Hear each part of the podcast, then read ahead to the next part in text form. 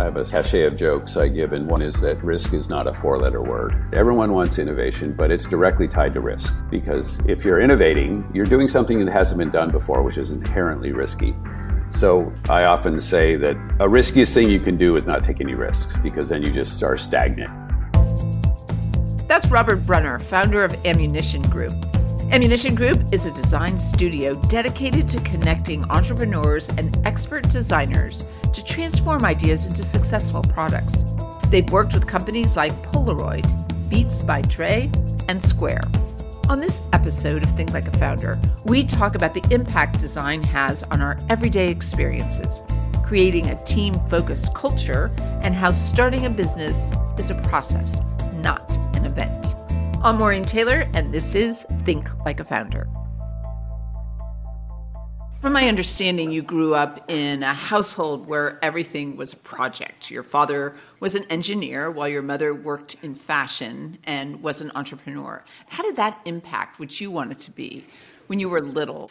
Well, I don't know if I was thinking about growing up, but it's always fun to look back through the lens of where you are today and what occurred in your past, and you start to realize the effect that your environment really had on you. And yeah, as you said, my dad was a very accomplished engineer. In fact, he invented most of the mechanical technology and disk drives at IBM. My mom was a fashion model, a craftsman, a fine artist, then later on became an entrepreneur, started her own children's clothing business. And I didn't realize at the time, I just thought that's the way houses were, you know? and so everything was a project. I always joked that the Christmas tree was a piece of performance art we never had the same Christmas tree. We had this attic full of ornaments because she viewed it as a form of expression. And my father was, being a mechanical engineer, was making everything. He built several boats in our driveway, things like that. So I was the youngest of three by, by a fair distance. So I, I spent a lot of time alone in the garage building things. Anything to keep myself busy or get myself in trouble was looking back, I realized I was sort of building this approach and understanding of how things work and what they mean and where they are and just loved it. That was how I kind of started out my childhood. There's a great quote that your dad used to say designers inspect the paint and it usually peels off. Yeah. What did he mean by that? He was a hardcore engineer, and there is a natural tension between design and engineering because many times engineers end up living with the designer's vision and having to figure it out. So, my dad's experience with industrial design wasn't great. So I studied engineering.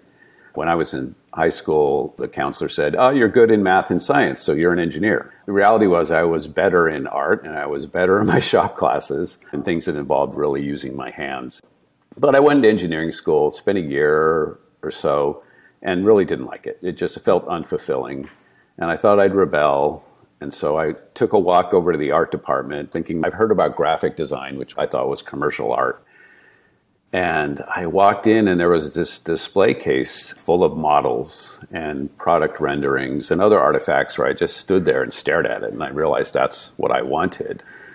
And so I switched majors, which pissed my dad off. He said this comment that industrial designers specify the paint and it usually peels off, meaning they don't know what they're doing technically. But, you know, it's what I wanted to do, and he accepted it. And fortunately, it was a decision I made. I always say if I went into another door, in the art department, what would have happened? I find that engineers are very much like artists. So it doesn't surprise me that even though he might think yeah. that way, the, the balance between the two is uh, quite interesting. And your work actually blends art, technology, and utility. And there's a strong emotional component to design people feel connected to objects and they can become sentimental or attached even. So, what are your thoughts on the impact design has on everyday life for people? I'm glad you mentioned that because it was one of the things that, as I started studying design, it really began to attract me to it even more deeply was that this sort of mysterious relationship people have with things. You surround yourself with objects that you like and represent you in some way you put them on your body, you get in them and drive them, you go home and live with them, you sleep on them. They're these things that you've chosen, sometimes for function, but a lot of times because they've connected with you in a certain way. And that sort of connection and relationship has always fascinated me.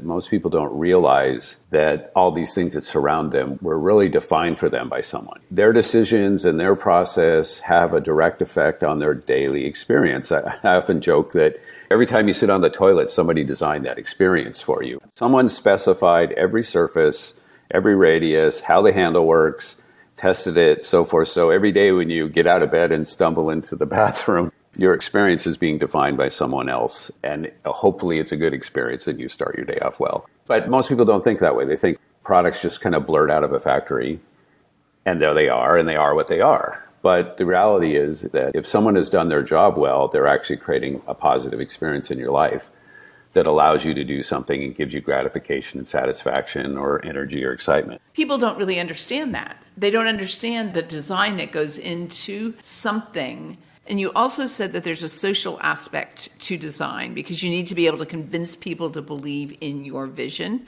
And given that design is social, what do you look for in your own team?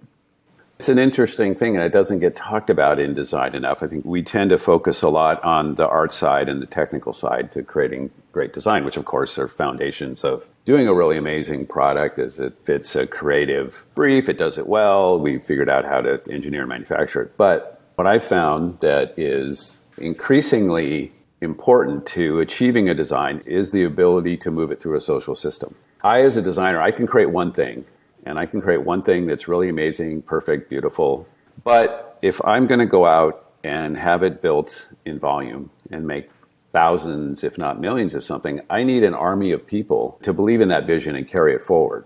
So, in order to do that, you have to have the social skills and the capital and the influence to be able to convince these army of people that your idea is really important and we need to get it out in the world. And so, as we look at our designers, that's sort of a third component that's really important to us is how they know how to work the system. And it's really important to me. I mean, I lead our studio, but we do a lot of work and our team is incredibly important. And I make this statement often that I'm only as strong as the backs of the people who carry me. And I think it's an important thing to remind yourself as a leader. You can get caught up in your ego, but really, if you're driving something significant, you've got a team and you're only as good as that team is. I learned that early on of really trying to hire people that are better than I am that I think have skills that I don't or skills that are better than mine and be inspired by them, not threatened by them. You have to always improve your own user interface because it takes it takes the village to actually make it happen. Yeah, I often say this is we're not in the design business, our studio, we're actually in the talent business. Mm-hmm. We focus on discovering and bringing great talent on board and growing it and enabling it. And that's what it's going to drive the impact of our studio, not just myself or my business partner, Matt Rolandson. We know that these people are incredibly important and it's important that we invest in them. And I say that often and I try to get my team to understand that, that how we market and promote our business enforces that. But at the same time, we know it's more of a we culture in our studio than a, than a me culture. Mm-hmm. And really a team effort to get something over the finish line. So, how'd you get that? Because sometimes people need to really learn that. Was this nature for you, or did you have the instinct because of your interesting balance between engineering and design? Did you know that, that it took the people, not just you? What happened for me from a career development point of view is I, I had a, a, a design business called Lunar. And while I was there, I began doing some work for Apple, and eventually Apple hired me. And there was no internal design studio per se. So I very quickly learned that I had to build something sustainable and something that was self driving. That, of course, I need to lead and continually build and grow. But my survival was really based on the quality of an organization that I built. And that was a very good lesson for me. And I've carried that forward as I've gone back into small business and having studios that that quality of that machine that you build and the fact that you feed it and you support it and you inspire it is critical it actually is critical to your success. We look at some of the things that make up what is a founder, and one of them is risk taking. And it seems no matter what brick walls in front of you, and sometimes needlessly, one might hit your head against it even until mm-hmm. it bleeds. But there is this thing of not being afraid of that. I have a cachet of jokes I give, and one is that risk is not a four letter word, right? and everyone wants innovation, but it's directly tied to risk. because if you're innovating, you're doing something that hasn't been done before, which is inherently risky. So I often say that a riskiest thing you can do is not take any risks because then you just are stagnant. and In fact, many times retract. And in our business, we made some decisions that sort of followed our own advice of moving towards a model that was more partner focused than normal, right? Most industrial design studios like ours tend to be hired on a contract. You get paid for the work that you do. You do the work, you move on. I had began to view that as we were giving away very valuable intellectual property really cheaply. So we thought, well, let's take some risks and figure out how to change that dynamic.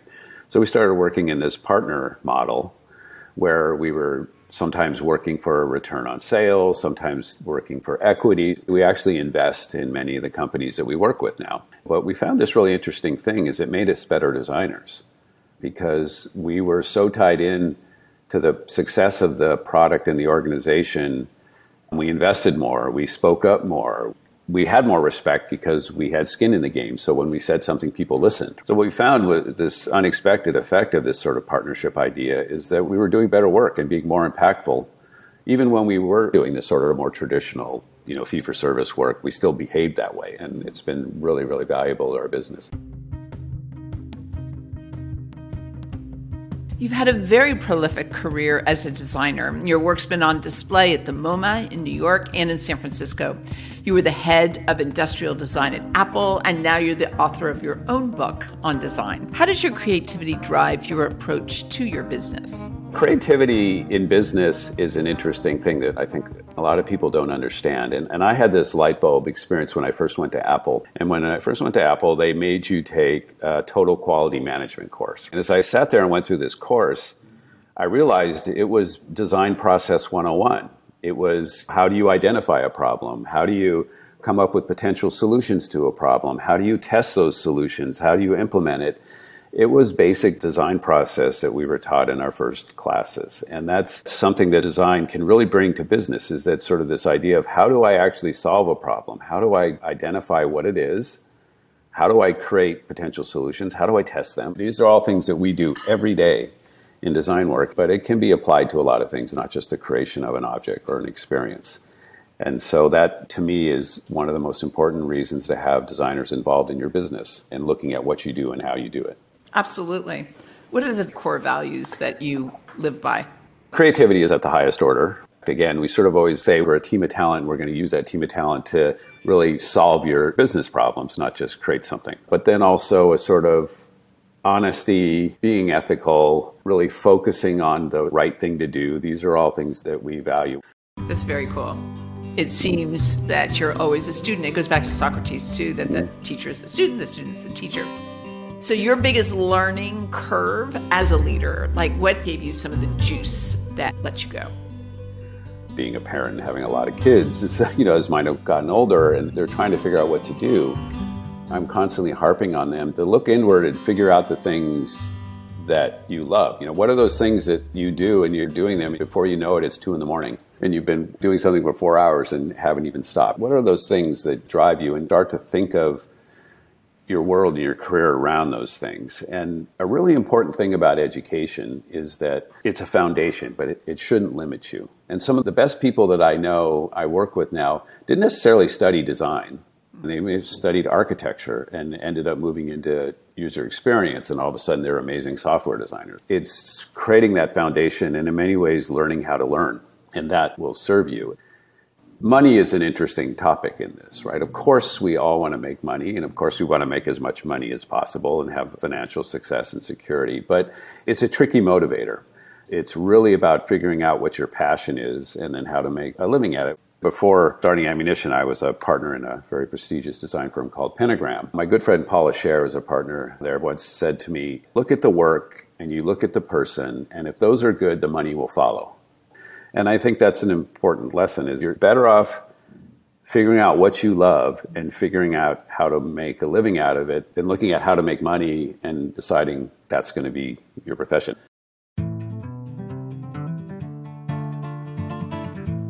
People listening out there who have that itch, and uh, you know what I'm talking about. Right now, they're sitting there, okay, I'm juiced. What do I do? What advice do you give them? One of the things I've probably said thousands of times, and I don't even remember who told it to me, was this very profound statement is that it's a process, not an event. And I remind myself of that constantly. I've started a number of businesses, and my wife is in the midst of launching a startup. In fact, she's just launched it. She's created this company called Stereotype Kids, and our two youngest are twins, boy and girl. And we've watched them growing up, and in terms of their wardrobe, they've eschewed all the ideas of traditional gender.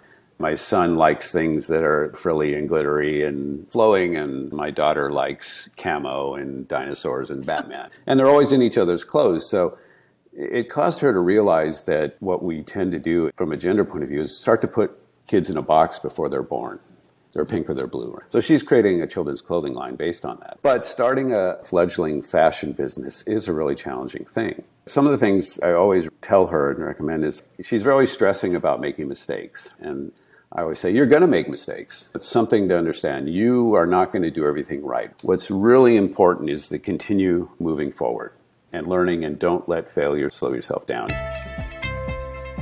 That was Robert Brunner, founder of Ammunition Group. Ammunition Group is a design studio dedicated to transforming ideas into successful products.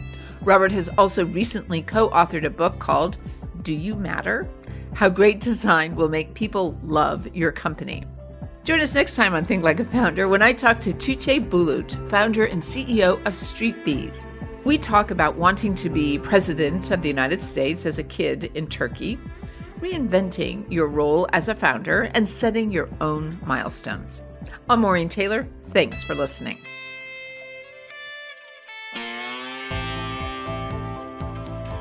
Think Like a Founder is produced by SNP Communications in San Francisco, California. Learn more by visiting us at snpnet.com or connect with me, Maureen Taylor, on LinkedIn to continue the conversation there. Series producer is Roisin Hunt, sound design by Mark Ream. Content and scripting by Mike Sullivan and Jason Drown. Production coordinator is Natasha Thomas. Thanks also to Selena Persiani Shell, Eli Shell, Matt Johnson, John Hughes, and Ren Vera.